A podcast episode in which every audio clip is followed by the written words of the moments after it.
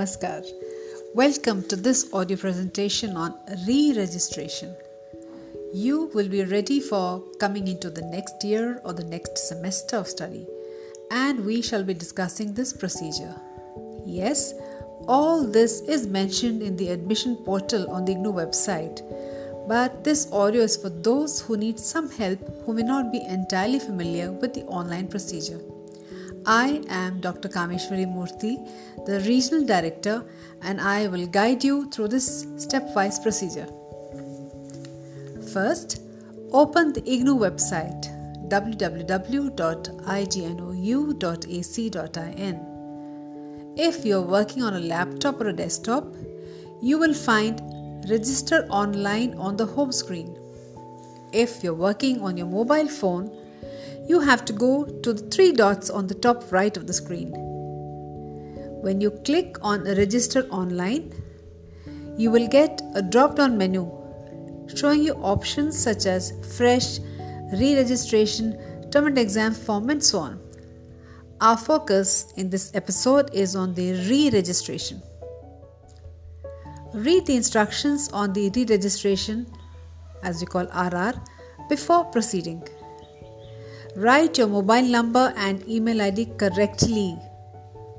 You will have the option of choosing study material either in the printed form or in the soft copy, which incidentally will cost you 15% less fee.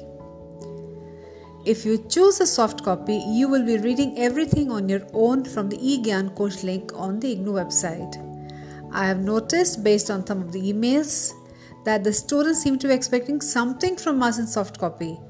Let me clarify nothing is given, you have to just read it on your own. Please pay attention to the instructions on payment. I would advise you to not make the second payment immediately in case the first transaction was cancelled due to poor connectivity. Please wait for a couple of days before you try the payment again. And don't worry, if you have paid twice for the same application form, one payment will be refunded to your account. Also, note the online payment of fees goes directly into the account maintained by our headquarters, so we have no control on it. If you say that the money was debited from your account but no confirmation received, we can only forward such a mail to headquarters because we ourselves will not be in the know. Next, I will say choose your courses correctly as per what you think is good for you. Because remember, there is no change of courses now under the CBCS pattern. This is particularly true of those who perhaps took mathematics in the first year or who took accountancy in the first year and they found it slightly difficult to cope with. But the option which you had earlier of changing your course is not there now. So, if you took mathematics in your first year, believe me, you have to see through this for your second year and third year eh, for your bachelor's degree. We also had several cases of students who did online admissions and chose certain courses which were not available in Panaji region. The examples are psychology, anthropology, Urdu, Sanskrit, geography, and geology. We had no option but to tell the students either you cancel your program or you change your region. Now, when you cancel your program, unfortunately, as per the rule, there is no fee refund. And if you were to change your region, you will have to find something where it is convenient for you to go and stay there for your practicals or whatever lab sessions there are. That is why I am repeating and reiterating please be very careful about what courses you choose. After that, you have to click on the declaration box and proceed for the RR.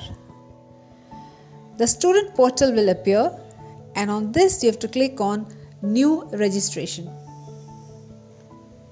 The screen will now say enter your mobile number. So enter that and you will soon get an OTP. Once you enter the OTP, your login has been created. Remember, you have to use your enrollment number as your username and give a password. It may be a new password in case you forgot what you chose for at the time of the fresh admission. On this screen now, log in with your username and password. On the left side, you will click on RR and select courses. As I mentioned earlier on this clip, you can choose the print or the soft copy and again be very careful in whatever courses you choose because if after receiving it you find you don't like it you are literally stuck with it the next option is for you to make the payment and then remember to log out nearly two-thirds of the students in our region are all youngsters and comfortable with any of the online procedures i'm sure that these procedures which i've just mentioned are very easy for you and you do it on a daily basis for many other purposes. But there are some who may need some guidance, and hence this audio. In our office, you would have noticed that we have kept a desktop computer separately for such students. I urge all those who took a break of a year or a semester to get back on the rolls. Yes, as students of open and distance learning, you have the choice of flexibility in learning and of pacing your learning, but